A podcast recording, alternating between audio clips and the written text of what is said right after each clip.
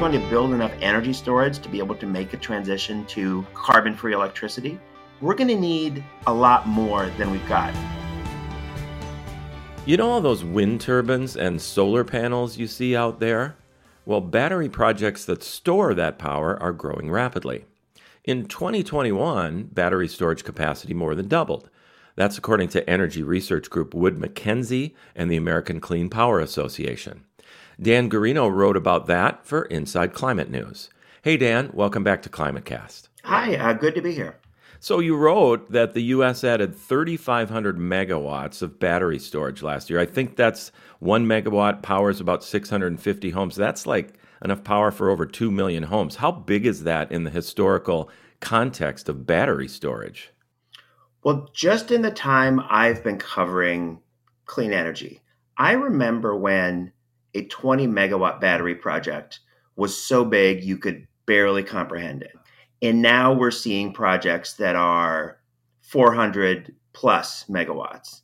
And now we're seeing an annual total of, you know, more than 3000. So it's gone from being this not even really a niche, like a niche within a niche, to being something that, especially in the parts of the country where there is a lot of storage, to being something that is significant in terms of how we manage the grid and manage demand for electricity. And why is battery storage such an important part of the clean energy puzzle? Is it simply, you know, taking daytime solar and being able to spread that load out and deliver it at night? So at its very simplest, yes, solar and wind are resources that are incredibly inexpensive, but you're not going to be able to depend on them around the clock. So, what battery storage does is making it so that a heavily renewable system can work on a 24 7 basis. Yeah, so we can take those two or four hours and then distribute them during the evening when, when people are uh, using a lot of electronics. Hey, I know battery ingredients like lithium are in high demand. What are the challenges to these large scale battery storage projects going forward? The costs for lithium ion batteries, and lithium ion batteries are the batteries being used in the vast majority of these projects right now. One of the reasons that we've seen such growth is that the cost of these batteries has gone way, way down.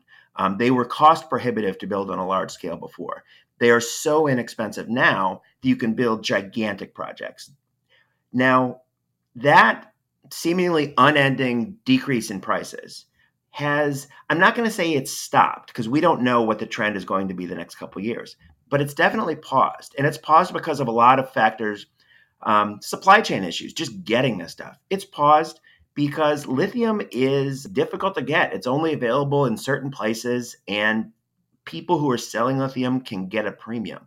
So costs are in the process of going up. How does the latest Biden administration budget address battery storage technology?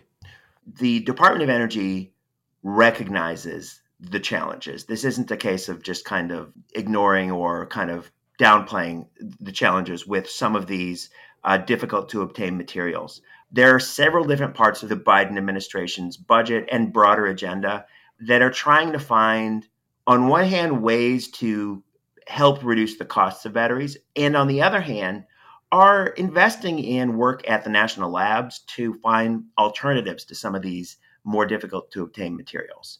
I think we're on the road to finding ways to not rely quite so much. And that's that's really necessary because the amount of this stuff we're going to have to build is we're, we're basically at the very beginning of a gigantic curve up. Well, Dan Gearino, it's great to watch these solutions unfold, and we'll be doing that, of course, in the next several years.